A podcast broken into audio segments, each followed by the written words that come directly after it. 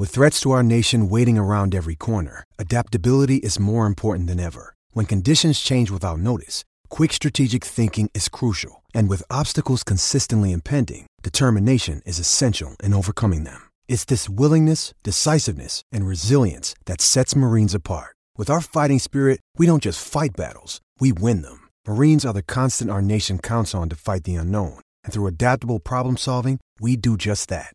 Learn more at marines.com. Getting engaged is a moment worth cherishing. A one of a kind ring that you design at Blue Nile can help your love sparkle. Just choose your diamond and setting. When you've found the one, you'll get it delivered right to your door. Finding the right engagement ring can be nerve wracking. At Blue Nile, you'll have the expert guidance needed and a diamond guarantee that ensures you're getting the highest quality at the best price. Cherish all of life's moments and save up to 30% at BlueNile.com. That's BlueNile.com. Welcome to the April 18th edition of the PFF Forecast. We've got a great show here today. We're going to predict the first 12 picks in the 2021 NFL draft. It will go exactly as we predict them to go today. So you, you better be tuning in.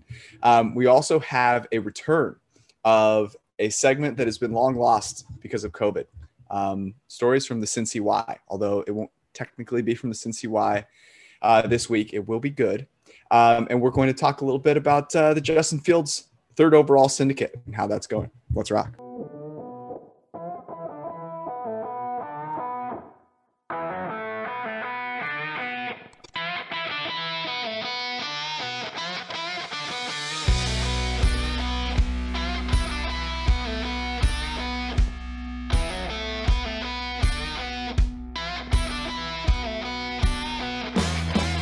All right, before we get started, have to remind everyone the draft. It's like less than two weeks away.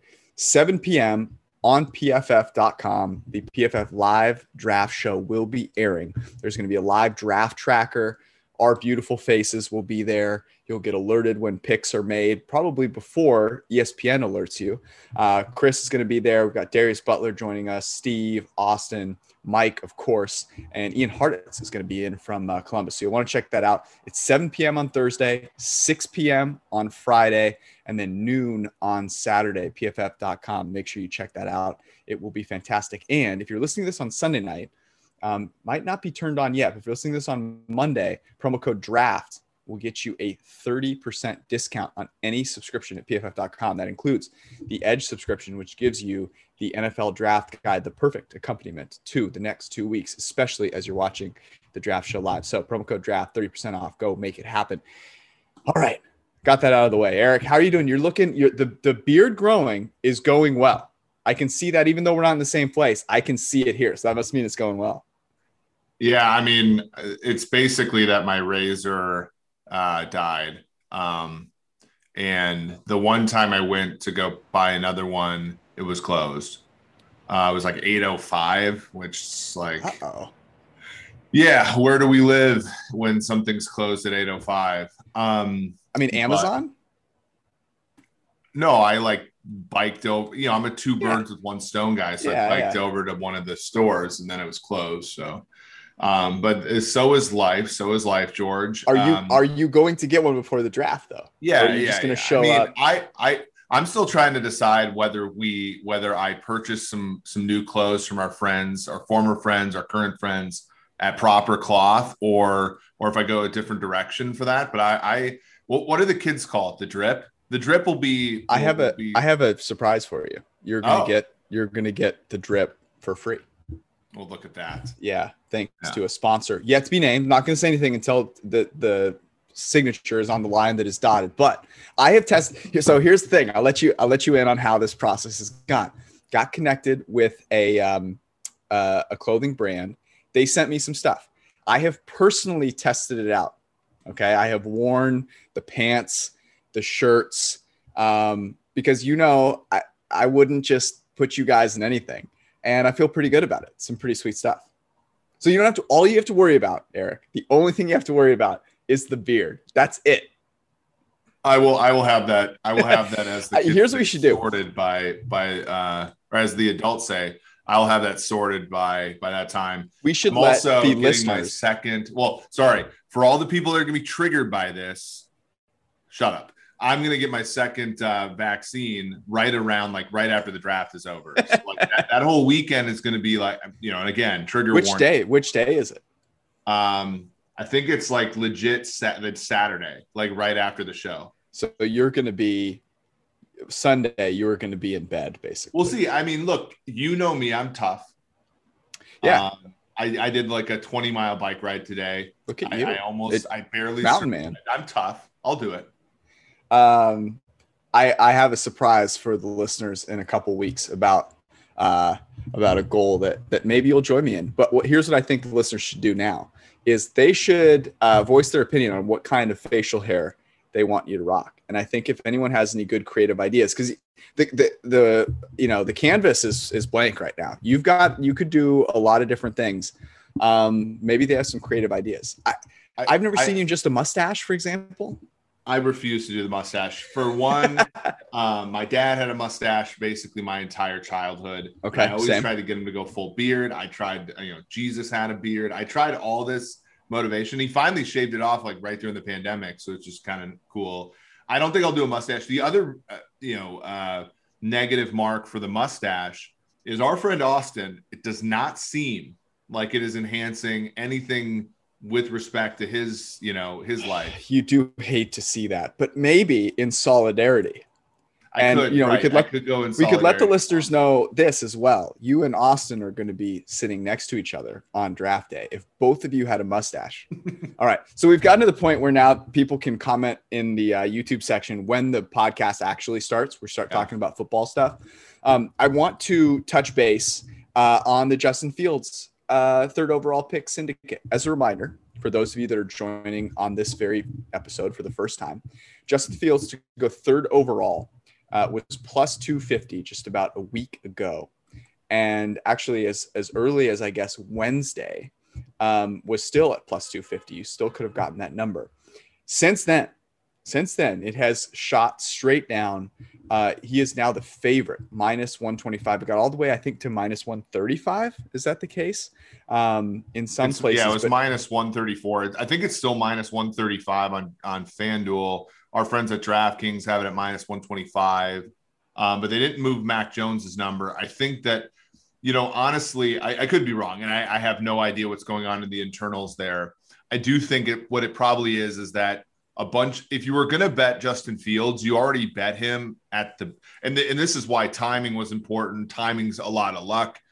It wasn't 250. la- Like we, I went over to Hollywood Casino in Indiana um, right after our podcast last week. Got down a bunch on 250. It was literally like one 180 by like Monday oh, really? and then and then Thursday is when it when it flipped to Justin Fields being the favorite, I believe. Um, all people, there's a lot of consternation. Where is this coming from? Well, newsflash: the original line was bogus to begin with. it was garbage. So so the, and so it was just sort of uh, correcting itself. Interestingly, we'll see maybe with Trey Lance, um, you know, doing his pro day this week. Uh, maybe we'll see some money moving towards him. He's 300 on FanDuel, I believe. Three no, sorry, 300 on DraftKings. Uh, I think 380 or something on FanDuel.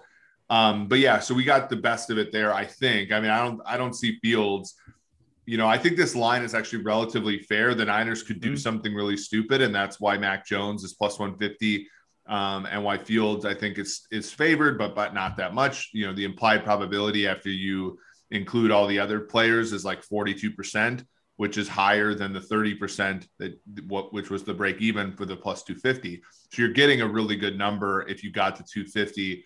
Uh, I don't think I could bet minus 125 right now um, just because obviously um, we could be wrong, and and they could go with Mac Jones, they could go with Trey Lance, um, but it's Well, not is- necessarily about being right. It's about betting good numbers. That, and that's what I was going to say. It's just like this isn't a victory lap in the sense that oh, Fields is for sure going number three.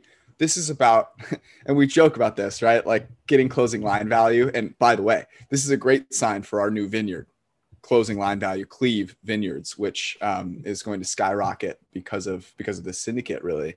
Um, but you have two and a half to one, and you, that is a that is by far uh, the best number. And now to the point where the market becomes more efficient, the closer you get to the draft, you see the the true number kind of shake out, and you're holding a ticket that's way better uh, in terms of the the odds there. So here's okay. I have a couple of things I want to float by you. So the first is you hear a lot of people coming out and saying, "Oh, my sources tell me this. My sources tell me this," and my hypothesis has been this whole time that everyone's sources suck because the only source that matters is the San Francisco 49ers decision makers.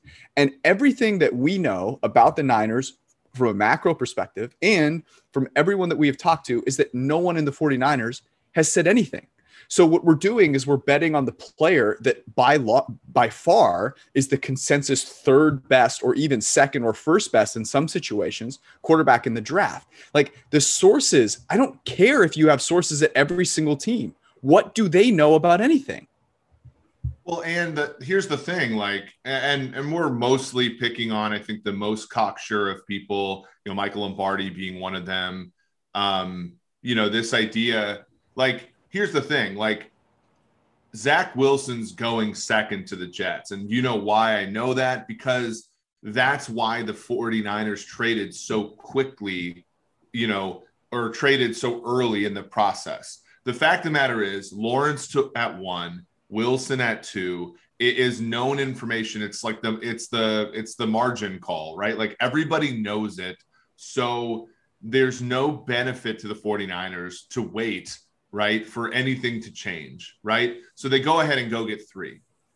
Extend that a little bit. Let's say Michael Lombardi's right and it's not going to be Fields. It's going to be Mac Jones, although he like hedged a little on that VSiN video and said it could be Trey Lance. Okay, whatever. By the way, M- Mr. Lombardi, you have a once in a lifetime betting opportunity yes. now. Uh, Mac Jones at 150 or Trey Lance at plus 300. Um, but the, you know the, he doesn't actually believe it's a lock, so that's probably why he's not you know all in on it. The the problem is, is if that were known, then the Atlanta pick would either the Atlanta pick would be more likely to have been traded by now because if if we know that the three top picks are Lawrence Wilson and Mac Jones, that fourth pick, there's no incentive for Atlanta to do anything other than say who they're taking or trade the pick because you know that that's kind of the you know everybody has the same information and so we should act upon it the time value of it isn't really all that important at that point what I was going to say, um, in addition to this, is that I think there are some other bets that that could be made now that are similarly smart. So, for my money, Trey Lance at, at plus three hundred. If I were to bet um, right now, so say I didn't get Justin Fields, I don't think I'd bet him at minus one twenty five. Um, but Trey Lance at plus three hundred, I think makes some sense if you follow this train of thought you're not trading three first round picks to get a guy whose ceiling is Kirk Cousins. You're trading three first round picks for a guy whose ceiling is a top five quarterback in the NFL. And Trey Lance, even though the, the outcomes are wide, you know, he could be amazing. He could be, holy crap, I can't believe I was suckered into North Dakota State guy number two. But his athleticism is also incredibly rare. And I guarantee you, plus 300 is not what you see after his pro day. So I, I think you could get a pretty decent price there. I'll also say this if you are hedging, like there are some very intelligent people, former quarterbacks. You know, you look at like JT O'Sullivan, um, Say just talked about uh, Justin Fields here. Um, Nate Tice has talked about um, Justin Fields on the two for one drafts pod. I recommend everyone check that out. Like, I would almost hedge by taking Zach Wilson 25 to 1 at three. Like, I, why couldn't the why couldn't the information have been, oh, the Jets are going to take Fields and we're fine with Wilson? It could be. Um, and in fact, like that's probably so. And I said this on the uh, PFF Daily Betting podcast, which currently is just once a week, but it, I think it's still uh, good information. I, you know, Ben asked me, he's like, well, what what other bets are you trying to make? And I said, you know, I, I did take a couple more this weekend, but in reality, I think from here till the draft, a lot of the numbers are being pounded in. You have enough markets, mm. as we'll talk about with the, when we try to predict the top 12 picks, where like it, there aren't that many off numbers, in my opinion. So, like, what you could do here Um, and I know you you have like a principle against betting Mac Jones, but like, you know, let's say Zach Wilson 16 to 1 to be first overall. You know, if you have a Zach Wilson second overall ticket like I do, obviously you could bet that, you know, you could bet a small amount there and cover a fraction of your losses if you want to. Um, if you have Zach Wilson at 25 to 1 to be third overall, again, you can cover uh, some of your losses there as well. Um, and then, the, you know, there are sort of other things you can do as well. Like, let's say, here, here's what I think as well. If you like Fields to go third or better, right now you should probably be betting the the over under as opposed to mm. the specifically third overall in my opinion like that's if you do if you and i and frankly in my opinion i don't think that there, there's any uncertainty with pick one or two but if there if i did think that there was i would use the over unders as a way to hedge as opposed to uh the specific exactas right? Because that to me like there's just a lot of degrees of freedom there. And if the just the right thing happens you could be sitting holding the bag on a lot of them. It's also one of the reasons what's, why what's i bet Fields? mac jones over what's, three and a half position what is um what where is uh Fields um the price on on three and a half? Right. So right now, actually, um, there's actually an out that I have where um you can get Justin Fields. So here, here's a couple bets that are interesting. I want to see your opinion on them. Okay. So I have an out where Trey Trey Lance is six and a half plus 110 to the over, minus mm-hmm. 150 to the under.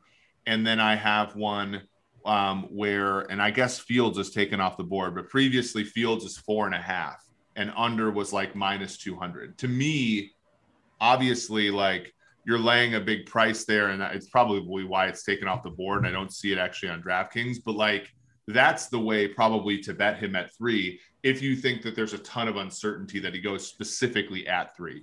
Look, yeah. So a, a couple of interesting ones that you brought up. The Lance under six and a half, I think is really interesting because that basically tells you. So you look at six, right? So Atlanta four, Cincy five, Miami six. Basically, what that is saying is someone is trading up to get Trey Lance, right? I mean, that that is that is the takeaway there. So either it's Denver, either it's uh, you know maybe um, Detroit has to to move up to keep Denver from moving up. Maybe the Patriots move up, but that's what that line is saying. I also think this is interesting. So let's go the the counter of you believe Justin Fields goes, you know, three or lower. You could certainly bet Jones, or you could bet um, Trey Lance, but you could also bet. So say he slides, you could bet Atlanta to pick Fields at four to one. And to me, that is super interesting because if the Niners take, I think there's a legit shot the Niners take Trey Lance. Okay. I don't think there's a legit shot that the Falcons take Mac Jones. This is why I believe this is such a, a, ridiculous line to begin with, because the only team anyone wanted to talk about for Mac Jones was the Niners. Why? Because Kyle Shanahan could make garbage look like a pot of gold.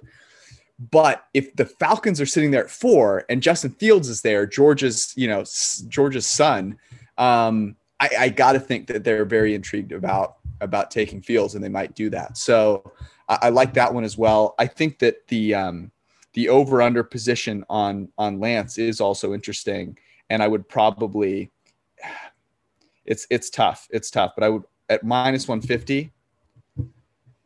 I don't know, man. I, I think I would end up I would end up betting I, I would take the under. I just think that someone's going to trade up for him. Yeah. Yeah, one of the other picks that I did make this week, which I thought you you might like, um, it's something that I'm seeing that I'm hearing actually a fair amount of. Ooh, sources. Yeah, I took Jaylen Waddle ahead of DeVonta Smith. Oh yeah. Um, it, is that on, actual... on our friends at DraftKings? It's minus one hundred five. So and and, and Smith is uh, the favorite, I think, a little bit at minus one twenty or so. Um, you mean first? So, so you can actually two. So who's going to go first, Waddle or Smith? Um, I I have yes. Chase tickets. Chase is minus six twenty five right now, so he's a heavy favorite to be the first. I would say that the bigger threat to Chase, um, if you're if you're worried about him being the first wide receiver taken, is Waddle. I agree, and here's here I think are the reasons why. If you look at the teams that might be selecting, and we're going to go. We might as well just start um, with the the predicting of the picks, but. Um, I, I think you could make a case for Waddle fitting in more of those situations than you could with Smith. So why don't we just get into it? I would bet Waddle, by the way, minus 104 right now. All right, we're going to get to the prediction of the top 12 picks in the NFL draft. But first, and tell you about a cool opportunity, a couple cool opportunities for you. Uh, on DraftKings and the DraftKings Sports Book, you can use the promo code PFF right now and turn $5 into $130 if the title contender of your choice wins in the octagon when the UFC uh, again goes to battle this weekend. Masvidal versus and Usman put on a show the last time they stepped into the octagon. And so round two is definitely going to be something that you will want to watch. So the way it works is you get 26 to 1 odds on either of them to reign victorious. So you pick your favorite one, put $5 down, get a chance to win $130. And if you don't like MMA, it's okay. Look, I'm not a huge MMA guy. I'll watch it, I'll bet it. Uh, but there's tons of basketball, hockey, and then, of course, draft props and NFL team futures for you at the DraftKings Sportsbook. Use promo code PFF, turn that $5 into 130 You must be 21 or older. New Jersey, West Virginia, Pennsylvania only. New customers are the ones that are eligible. Restrictions apply. See DraftKings.com slash sportsbook for details. If you have a gambling problem, call 1 800 Gambler. Also, Underdog Fantasy. You may have remember, may remember that name. It's been a little while since fantasy season has, you know, been on the forefront of your mind. But Best Ball Fantasy is here. It's here to stay. And Underdog Fantasy is probably the best place to play it. Uh, you've got to check it out if you haven't. Their app is super slick. Use promo code PFF deposit $10 and you'll get a free PFF Edge annual subscription. That's a $40 value, gets you the draft guide, and then you have $10 to play best ball on the best best ball app out there, Underdog Fantasy. So promo code PFF, $10 deposit and get that free Edge annual at Underdog Fantasy on the Underdog Fantasy app. And now we are back to predicting the NFL draft. Let's get into it. So we're going to predict the 12, the first 12 picks in the NFL draft. And the reason that we're going to, the, the way that we're going to do that is we're going to use kind of the betting odds, tying them together, looking at which, um, which players are either favored to go to a particular team, a draft position, who the first uh, that position is supposed to be, all those different things. So we'll start with Jacksonville. Trevor Lawrence is, is what, 101 um, to be the uh, first overall pick. So it's Trevor Lawrence one. Zach Wilson is minus five thousand to be pick number two. By the way, there was a there was a really good um, I'm forgetting the name, but it's Rob Pizzola's podcast. Rob is a a friend of PFF and a uh, a, a, professional sports bettor, and he was they were pondering when they were pondering essentially laying these big favorites. Um, if it, what like basically once the draft approaches, and it was a really interesting discussion. Basically, hmm. this idea of like if you want to lay the hundred of you know ten thousand um, on Lawrence, um, wait until the very last minute before any like he can like get you know uh, you know trip over a, a you know a, a, garbage can and like tear his ACL in the walkover. But like those are picks that you don't really want to.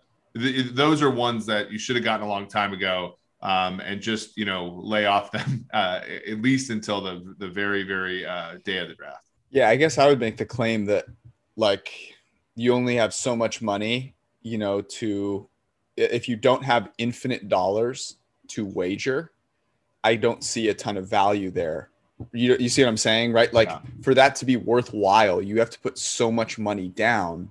Yeah. Um, now, granted, you'll get the payout right then and there, but like, you know, uh, you can't bet on any of the. Once the draft starts, you can't bet the others. You know, so like, um, that would be my pushback there. I do think it's really interesting, man, that Zach Wilson is minus five thousand to the Jets. I, you know, I love Zach Wilson, and and so do you, and he looks fantastic in our projections. But I would say that like there's a lack of talking about the uncertainty with him, which I think is being talked about a lot with, say, for example, Trey Lance, where you know it's a really small school. They he, you know, doesn't have to face nearly as hard of a, you know, pass rush. He's got a great offensive line, all these things. And we're going immediately to look at the throws that he's making, which is fine. Um, but it's surprising to me. It very much surprises me that he's just locked in at number two. Like I, I look at him in Fields and I go, "You really that sure that Zach Wilson is better than Justin Fields?" I think the answer is no. I think that the I think that the so there's a ton of uncertainty here, right? Like I personally, and like we've been talking about Fields forever. Um, there are some aspects of Fields that make me nervous. 28%, I believe, of his pressures last year were pressures that he that we charted him as responsible for. Kevin Cole tweeted out that you know as far as you know pressures that result in sacks or scrambles, he was first in the class. Like there's you know everything about him is great other than those things but that's but then you look at Zach Wilson, who I think, my personal opinion, I think Zach Wilson is the most special sort of quarterback in the class. But as we talked about with Renner, that doesn't mean that he's going like if I were and I'm in a dynasty league, like if I have the first pick in the dynasty league, I'm not taking Wilson over Fields if Fields goes to San Francisco. I'm taking Fields because he's going to be the best quarterback right Absolutely. away. But like there's a and it was really interesting because we were the first ones that sort of said Fields is kind of that Shanahanian quarterback where some of those things he can get, he can avoid. And Wilson's sort of more of that Mahomes type quarterback. But then that always like to me, there's uncertainty in both directions with Wilson. Like to me, he should be far more in the conversation to be the first pick than he should be. And then there's also this this uncertainty on the back. And so should Fields. That he should that he should be in the conversation with Fields. So uh, but it it does appear that these things are locked in, um, which you know obvi- you know adds the context to the third pick. You know the the implied probability is substantial with both of those, um, and you have to respect it. But that doesn't mean if you have some of these bets that you don't hedge off a little bit. Uh, here's a point that, and I'm going to reference uh, something for the second time this podcast. I was listening to Nate Tice on the Two for One Drafts podcast, son of Mike Tice, former Minnesota Viking. Viking, great. Former Viking, Viking head great. coach and tight end. And tight end. Um, and uh, he said something about Wilson that generally I don't think is a big deal, but I'll make a case for why it it lends credence to what you're saying. Like we should just have more dialogue about this. He said, "Look, Zach Wilson's a small guy, and he's not necessarily short. He's just kind of he's not particularly thick. You know, you look at you people talk about Patrick Mahomes. Patrick Mahomes is like a big kid, you know, like Patrick Mahomes can take a beating as he did in the, in the Super Bowl and get up again and still make special plays. And the reason, you know, I think uh, Zach Wilson's probably playing weights like 205. He also looks like he should be uh, like TikToking, you know, as a li- for a living, like based on his face. But that's neither here nor there. The reason I think it's it's relatively it adds uncertainty to the whole thing, Eric, is he was playing against athletes that are nowhere near as big as NFL athletes. So if you were if you were playing at Clemson and did this, right, I would be less concerned because he's he's facing the kind of continuous battle that he's facing in the NFL, much much better facsimile of that. Whereas at BYU, it's like the defensive lineman, you know, like throwing him to the ground just isn't nearly as big of a deal. Um, so that's a that's an area for concern. I don't have that same concern with Justin Fields. Like that guy's built like a tank. He literally played against Clemson and ripped them up with broken ribs. So I just think there is a ton of uncertainty there. However, for our prediction purposes, Lawrence Wilson pretty much locked in one and two. Yeah, yeah. Interestingly, both Mahomes and Wilson um you know, had higher yards per attempt. Their second to their third to last year. Then their second to last year, they had a dip, and then their final year is when they had the 90 plus grade ish for both guys. Mm-hmm. So both of them ascending figures by the time it got to the NFL. Uh, you know, Mahomes a little bit better uh, competition, but you know the Big 12 is what it is as far as um, competition's sake. So that, it's interesting. I you know, like I said, I think there should be more uncertainty about Fields in one direction, whether he should go first or second. There should be more uncertainty about Wilson, whether he should go in either direction. Um, but it looks like the market is what it is. And and for the third pick, obviously, with Fields at minus 125, it was 130, you know, it's 135 other places. I think Fields goes third. And then now we have to talk about what Atlanta does at four. Um, I gave you my opinion, which is that when you look at the markets Atlanta right now, they're a fav- the, the, the position that they are going to choose. If you look at DraftKings, um, its quarterback is the favorite at plus 140. Tight end is right behind there at plus 150. Offensive lineman 10 to 1, wide receiver 10 to 1. So it does look like it's Pitts quarterback or trade um, for them. Um, Pitts is the is the favorite to be the first non-quarterback at plus 125. So I think if Atlanta stays at four, I think you have to go with Pitts. I based on the first three, I agree with you. I think this is, and what we should do, maybe we should do this on Wednesday, is we should do drafts with pivot points. Like three is a pivot point, right? If Mac Jones goes three, here's what the rest of the draft looks like. Atlanta can do either of those three things, and I think it dramatically changes the rest of the draft based on that. Here's the only thing that gives me pause. So I think that trade down should be perhaps less of a favorite. Hearing Thomas Dimitroff talk about being a first time GM, wanting to make a decision, wanting to pick a player that you feel has a chance to be great. Okay. Also, where did Terry Fontenot come from?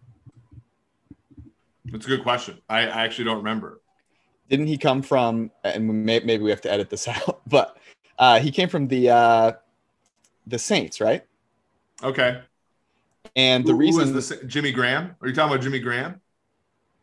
No. So let's see. Let me make sure I get this right. He's from Louisiana. Yes. He was with the Saints. Okay.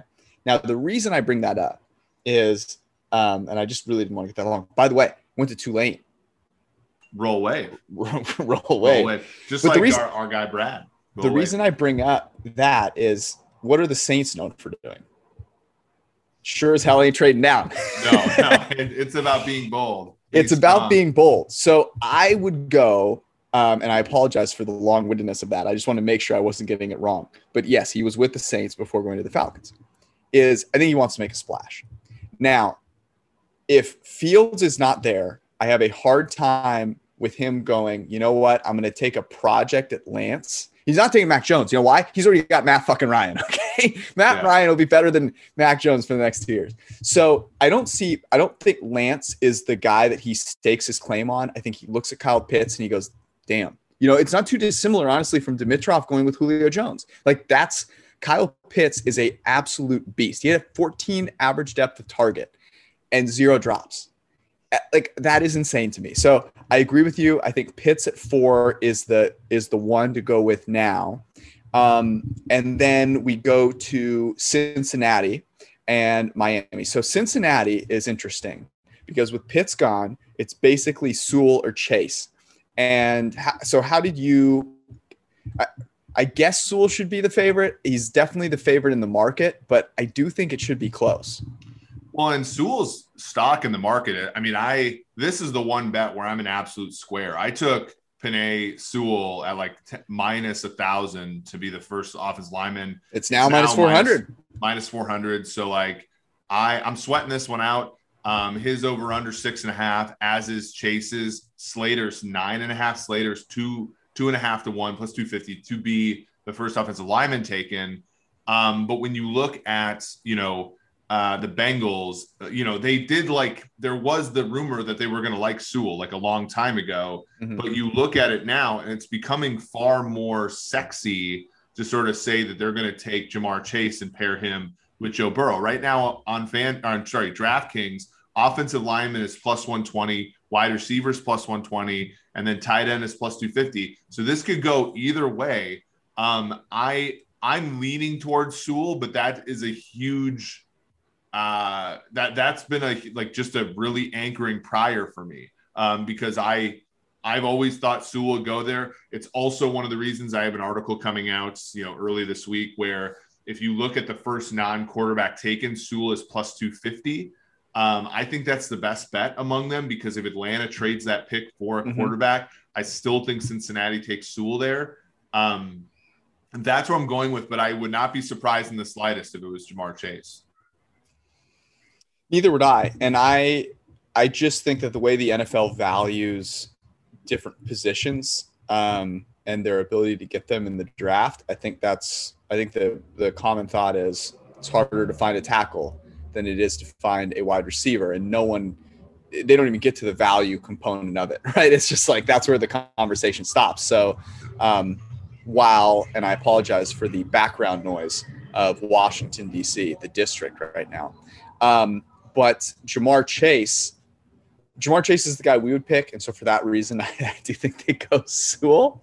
Um, and then that that takes us to Miami. Now, here's interesting. So we've we've got these lined up first twelve. Where do you think the most likely trade is among these three? Atlanta, Cincy, Miami. I think it's my. I mean, I trade like so. We're doing that that, that analyst mock. Yep. I traded as a member of the Miami Dolphins. I think that that's where. I mean, that's a pivot point too. When you look and you look at the markets with Lance at six and a half, and you know, I, I think that that's a place where some team is going to take Trey Lance. I don't know if it's going to be Miami, but I do think um, there is a chance that they trade there to a desperate team. This is this is where I would you know, if I'm if I'm kind of predicting this with trades, I think this is where the trade happens. And I believe that it's Denver moving from 9 up to up to 6 with Miami. They get ahead of Detroit, they get ahead of Carolina. They make sure that the Patriots don't squeak in there. Um, and and they take they take Trey Lance. And the reason that I think Miami does that is then you, you go, okay, Detroit is next. And then you've got um, Carolina. Now, I think Carolina's locked in on a tackle, as funny as that is. So mm-hmm. then you've got Detroit there. And do you think Detroit is Detroit taking Chase, or have they been burned by the, you know, taking a wide receiver in the first so many times? Um, do they go with like Micah Parsons or something? You know, like I think from Miami's perspective, they could still get Ja'Marr Chase at nine. So to me, this is where that trade should happen. Now, if they stay there, I agree with you they are taking Ja'Marr Chase because it's a clear area of need. He's minus 625 on DraftKings to be the first wide receiver taken. But for my money, this is where Denver makes a move. Yeah, so so I have it. If if Miami stays put, I think that they're going to go with Chase. I think then Detroit sees an opportunity to go Trey Lance at seven. Um, I think if Detroit, if, if Lance is the pick at six, then Chase is Detroit's pick at seven which I, would be, I would say if he gets to seven. Talk about talk about Jared Goff. Is, I don't know if Jared Goff's a listener, but Jared Goff right now is getting on the getting on the horn with with Denver, going like, "Hey guys, you want to trade up?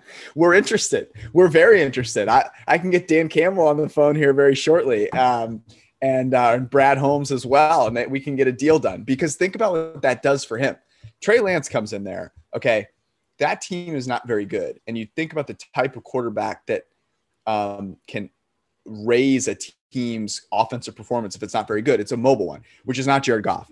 What Jared Goff needs is a guy like Ja'Marr Chase or another receiver. Um, and so that massively helps him, which is so that's a crazy the, the fact that Jared Goff's career might be riding on whether Denver wants to move up is kind of funny.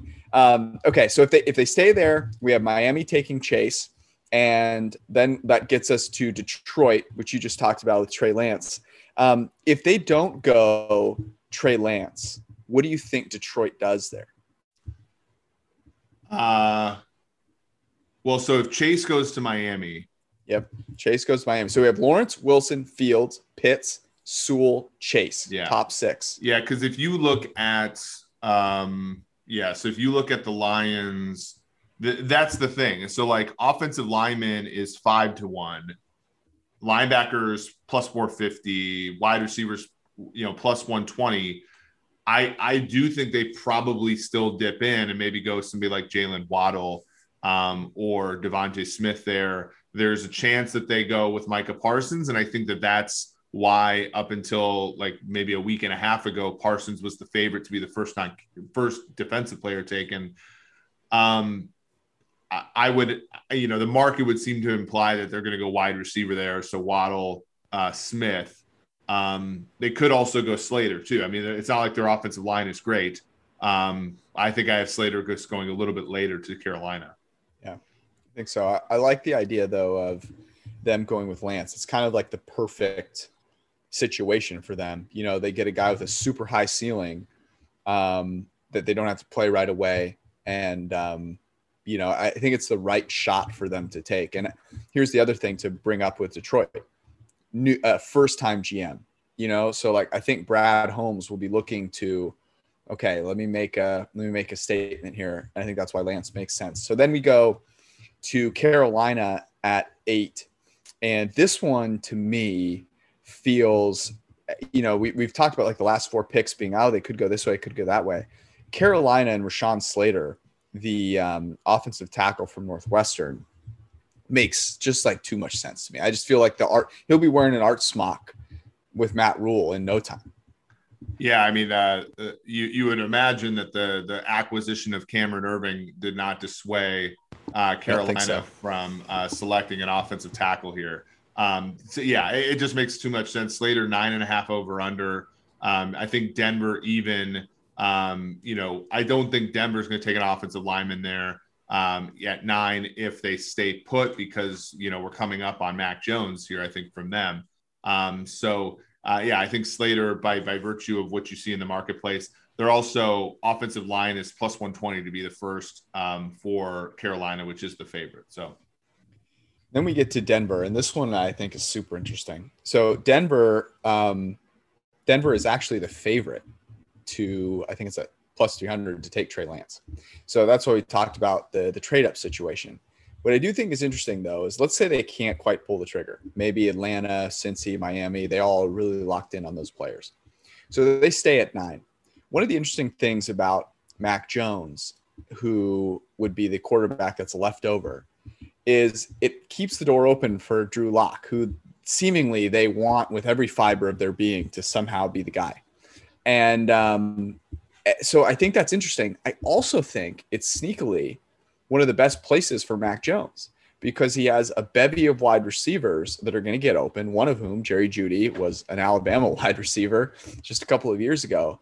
Um, that would be, you know, obviously San Francisco would be great, but like I think that is Mac Jones lucking into a fantastic situation, and Denver getting a decent step in the right direction. Like as a person owning, um, you know, Denver futures, like I would like that, right? I would feel a lot better about them with Mac Jones than I would with Drew Lock.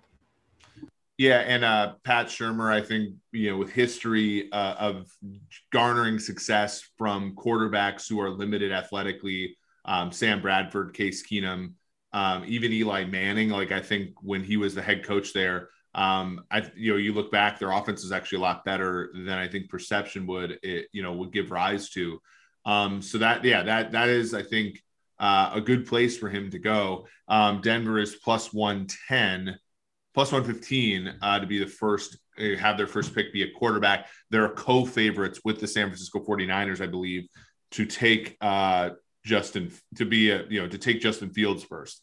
Um, so they're, they're certainly, quarterback is the thing uh, that, that Denver is favored to do there. Um, but yeah, that, so by the way, we're through nine picks no defensive players taken. Done. It'll be interesting because the, the last time, so the record for the latest it took for a defensive player to be chosen was 1999, which is Champ Bailey was seventh overall pick um, by the Denver by the Washington football team, and that was the last year also that three quarterbacks went with the first three picks. So kind of an interesting uh, history lesson there. Um, uh, by the way, you said just real quick. I think you said um, Justin Fields. You meant to say Trey Lance. So Trey Lance, team to draft, Broncos and Niners both. Sure, sorry, I, I, meant Trey Lance. Yeah. yeah, but I think this is useful. Uh, just uh, talking about it. so Denver Broncos uh, and Niners three to one, Falcons and Patriots five to one, Washington Football Team eight to one. They were four to one just uh, like last week. Uh, Panthers nine to one, Bears ten to one, which is interesting, um, and Detroit Lions are eleven to one to take Trey Lance. So, you know, if you're looking at th- this is interesting, right? Because we're trying to predict them, you know, and so you're looking at Detroit and you're going, man, there is a path to Trey Lance there, certainly 11 to 1, you know, that that because if Atlanta if Atlanta goes, okay, we're we're taking a player, we're not moving off this pick. We want this generational talent. Cincinnati feels the same way. And then Miami is like, well, fuck, Ja'Marr Chase. Like we get Ja'Marr Chase. Yeah, hell yeah. Occam's razor. Occam's razor would suggest. So I'm I'm imputing a lot of intelligence on the on the part of the the Dolphins because they acted very smartly as a team. Mm-hmm. But like Occam's razor would suggest, they made that trade so that they could get one of those three yeah, top nine yeah. quarterbacks, and so that could happen. If you're Detroit and you're at seven, like you're already in the tank, right? And you have a quarterback who has played that part before on the other side, right? When the LA Rams moved to LA or St. Louis moved to LA, they drafted Goff. Keenum started for nine games, gave way to Goff, or th- that th- there's something there. Like at 11 to one, that may, might be something when, you know, we go ahead and, and drive to Indiana next Wednesday and make our hedges. That might be one where, you know, we might put a few shekels on it. I, I like it a lot. Interestingly, the team to draft Justin Fields, the lines are also 11 to 1. Doesn't seem like there's been a ton of thought there.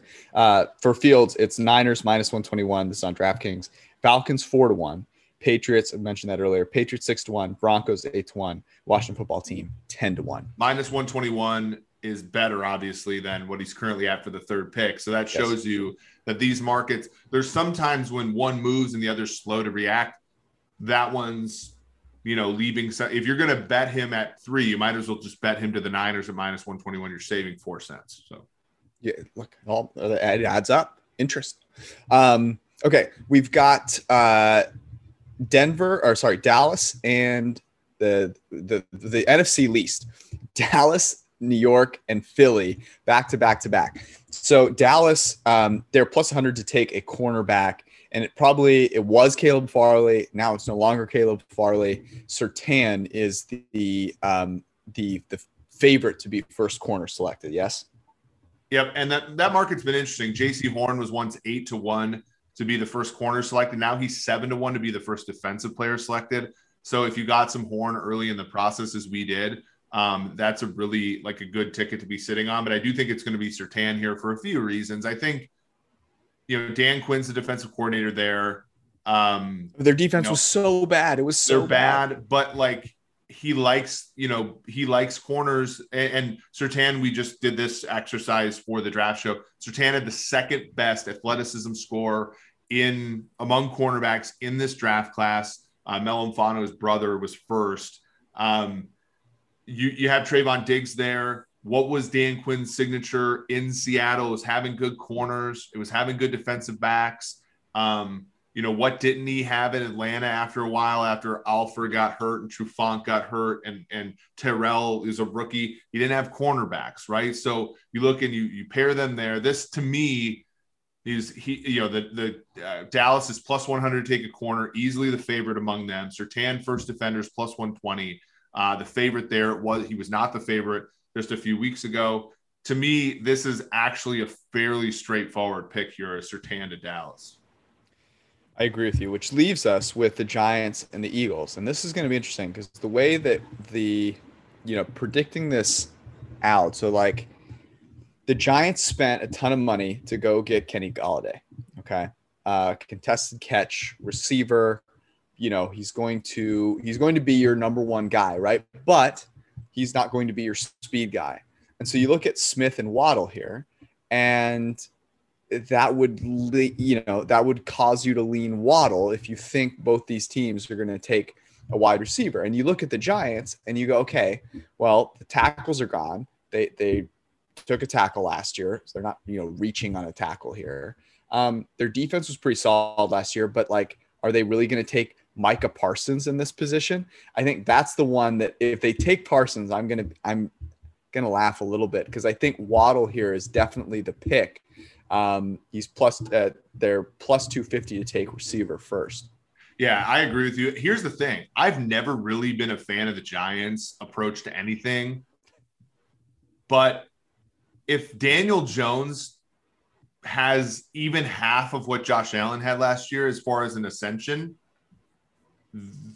it's this team could be good. Like, right? Because they have, you know, they have Shepard, they have uh, Slayton, um, they have, you know, they have some players on the outside. Ingram could be okay. They drafted Matt Peart as well as drafting Andrew Thomas. You know, the the the the uh, learning curve there. And you look at their defense; they're built really solidly in the secondary, and that's a bunch of bad quarterbacks in that division aside from Dak. So they could be good. Now they could screw it all up by saying by spending a ton of money on uh, Blake Martinez and then drafting Micah Parsons and completely screwing this up. But I do think Waddle, in a rational world, Waddle's the pick. Both he and Smith, 11 and a half is their over under. Um, Smith is a little bit favored to be the pick. But I can't see Joe Judge drafting a 160 pound wide receiver. I, I can see him drafting a more like NFL sized wide receiver here. And that's again, we talked about this. So that's why I like the Waddle over Smith pick because I think if it, if it turns out this way, I think there's enough teams in the NFL that think Waddle's not only better than Smith, but the best wide receiver in the class, that that ends up being the pick there.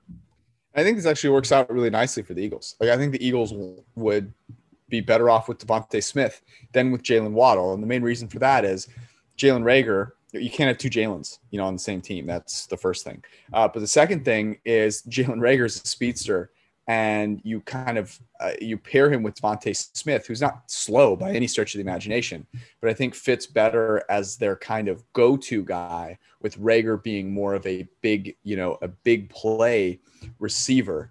Um, and, and I think DeVonta Smith at 12, honestly, is fantastic value. Like I look back on these and let's just recap them right here. So Jacksonville, Trevor Lawrence, Clemson, Jets, Zach Wilson, BYU, Niners, Justin Fields, Ohio State, Falcons, Kyle Pitts, Florida, Cincinnati, Penei Sewell, Oregon, Miami, Ja'Marr Chase, LSU, Detroit, Trey Lance, North Dakota State, Carolina, Rashawn Slater, Northwestern, Denver, Mac Jones, Alabama, Dallas, Patrick Surtain, Alabama, New York Giants, uh, Jaylen Waddle, Alabama, and DeVonta Smith, wide receiver, Alabama.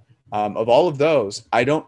I think you can make the case that Philadelphia getting DeVonta Smith at 12 might be the best value. Yeah, I think the biggest the biggest steal in the draft could be Lance at seven to Detroit. I even think as much again, the problem with Mac Jones is never that he's a bad prospect. It's him compared to Fields. I think I think Jones at nine to Denver is a great value, and I think Smith to Philadelphia is a terrific value there too. Um, yeah, I, I I'm I'm excited to see how this these things shake up. There's a little bit of anchoring I think we have with respect to Sewell, but sometimes you know all this smoke near the end of the process ends up being just that, and I, I think I think Sewell at five is the one where maybe, may, that one's maybe something that we're anchoring on. Um, but I, I'm willing to go with it.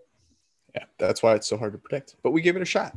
Um, all right, we are going to close this out with uh, I'm going to tell us a little story here. So, I haven't gone to uh, a real gym in a real long time. We used to go to the Cincinnati Y. We are going to tell if you're new to this podcast, we had a segment called Stories from the Cincy Y. And as you can imagine, Cincinnati Y uh, has, as great of a gym as it is, has some funny uh, situations that arise, whether it be in the locker room, the steam room, the pool, wherever it may be. There's some crazy shit that happens. So, uh, because of the pandemic, I have not been working out at a gym. Um, and I'm in DC at the moment. And the gym in the apartment here is reservation only, and it's only two people at a time. And everything was booked up on uh, on Friday. So um, I am doing some searching. There's a gym right down the street um, that had you could get like a trial pass. I'm like, okay, let's let's get it here. I got to got to get a workout in. So I get the trial pass. I show up. Now, first off, I have not been to a gym other than the Cincinnati Y in a long time, also. And apparently, gyms are basically nightclubs at this point. Like, so this is the first thing I was going to mention. Everything is dark there's like blue and purple and orange like fluorescent lights everywhere i was weirded out it was very strange okay i felt like i was in a club okay so i'm in Isn't there that just like what equinox is from what i can tell Equin no the equinoxes that i have been to uh, are at least the... are actually well lit. this I shit you not, it was like dark. Okay, it was fucking dark. Um, there are also a ridiculous number of trainers. Every like one out of every three people there had a trainer, which w- was interesting. Um, and not a lot of people actually sweating. Uh, so very interesting uh, dynamic there. Okay, I'm gonna get to the cut to the chase here. So they have a ton of equipment. I have been working out without a lot of equipment, so I'm pretty excited. I go through first part of my workout. I do a run. Uh, I get some. Uh, I do a bike. And now I'm to go downstairs and I'm going to do some strength. So uh, they've got barbells. I haven't used a barbell in forever. I'm really excited. Uh, so I am doing uh, overhead reverse lunges, and I'm taking it easy. I'm, I'm working up. You know, I'm, I'm stacking the weight on there progressively, making sure everything feels good. But I had to hop on a on the on the phone. So I get on the phone. I'm, I'm on set five of six.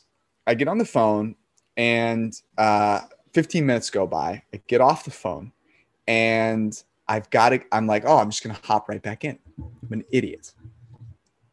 So, you know, I don't have a ton of weight on there. I think I had 205. And uh, first one, I go back, I'm like, oh, I'm a little, uh, a little cold here. Second one, I go back and no joke, like just, I had headphones in. I heard my quad pop. I crumbled to the floor. just an absolute disaster. I could, I'm like crawling around. I'm almost throwing up because the pain is so intense. And uh, I can barely walk at this point not good. Yeah, that that's not great. Um, like, I, as somebody who's been injured before, you know, uh, mm. hurt a calf muscle significantly during, uh, like literally the, the week after year, the yeah. Super Bowl last year.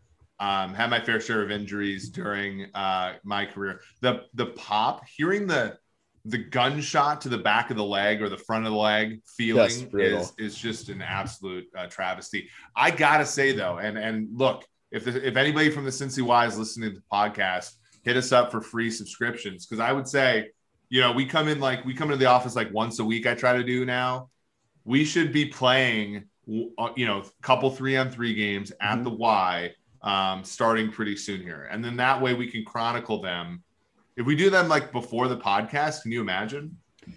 Uh, I can't because we'd probably look pretty special uh, during the podcast. Also, right now, I can't even think about. Okay, so you know me, I had to try and get. You know, I can't not work out, so I'm like trying to work out. I tried to go on like a light jog, not not happen, not even remotely close to happening. So I'm not in basketball shape right now. Okay. Yeah, I, I need to get into basketball shape. Like I'm in like jogging shape and like you know biking up hills shape. But I I well you look like you're in chopping wood shape. Right, it's like my Paul Bunyan, Minnesota coming through. I need I need to start like just start a raining threes. I need to just get in and start you know shooting the ball a little bit. Get your page on. Yep. Um, you'll work on your three. I'll work on my quad. We'll make it happen. Uh, we will be back on Wednesday as we usually are Wednesday evening. Thanks for hanging out with us. Remember, go to pff.com, get yourself 30% off any subscription. We'll see you on Wednesday. Peace out.